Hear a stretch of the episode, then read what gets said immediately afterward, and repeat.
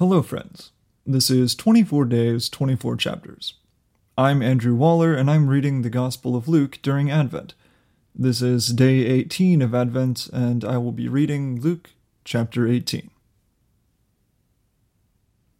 And he told them a parable, to the effect that they ought always to pray and not lose heart. He said, In a certain city there was a judge who neither feared God nor respected man.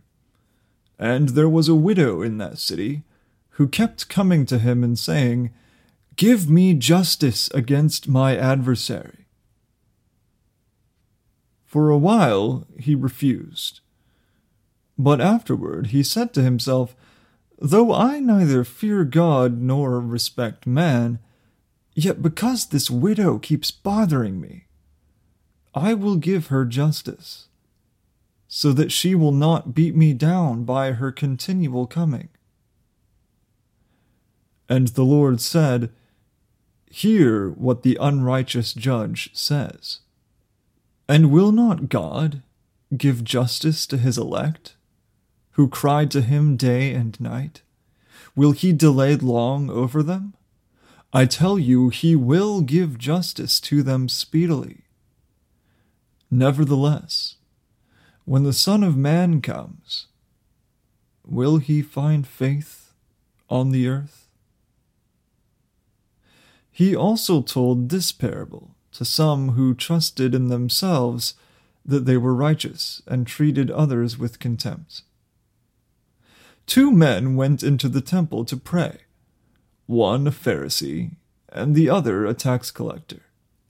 The Pharisee, standing by himself, prayed thus God, I thank you that I am not like other men, extortioners, unjust, adulterers, or even like this tax collector. I fast twice a week, I give tithes of all that I get.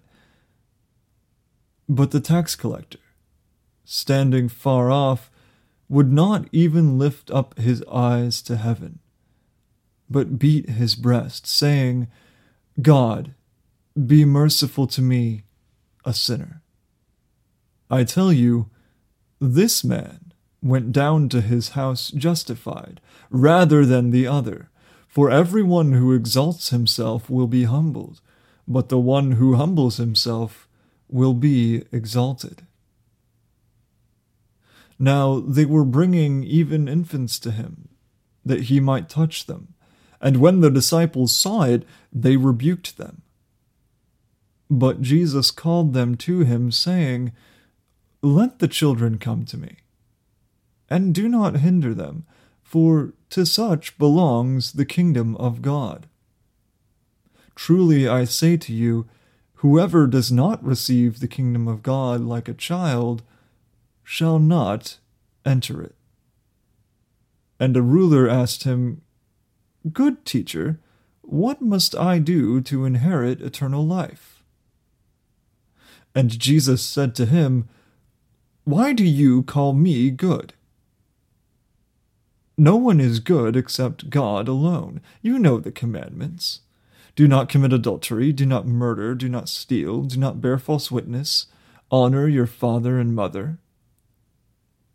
And he said, All these I have kept from my youth.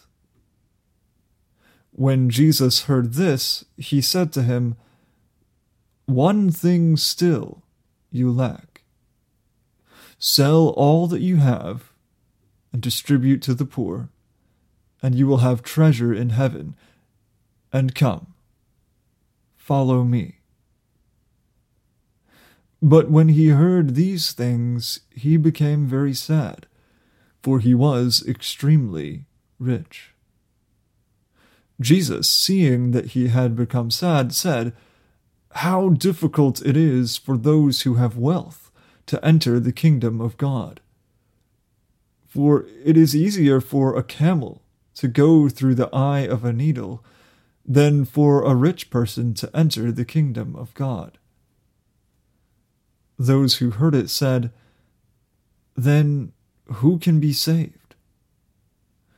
But he said, What is impossible with man is possible with God. And Peter said, See, we have left our homes and followed you. And he said to them, Truly I say to you, there is no one who has left house or wife or brothers or parents or children for the sake of the kingdom of God who will not receive many times more in this time and in the age to come eternal life. And taking the twelve, he said to them, See, we are going up to Jerusalem, and everything that is written about the Son of Man by the prophets will be accomplished. For he will be delivered over to the Gentiles, and will be mocked, and shamefully treated and spit upon. And after flogging him, they will kill him, and on the third day he will rise. But they understood none of these things. This saying was hidden from them, and they did not grasp what was said. As he drew near to Jericho, a blind man was sitting by the roadside, begging. And hearing a crowd going by, he inquired what this meant. They told him, Jesus of Nazareth is passing by. And he cried out, Jesus, Son of David, have mercy on me. And those who were in front rebuked him, telling him to be silent. But he cried out all the more, Son of David, have mercy on me.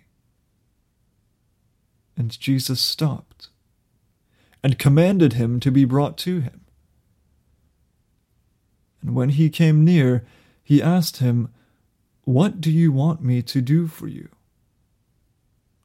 He said, Lord, let me recover my sight.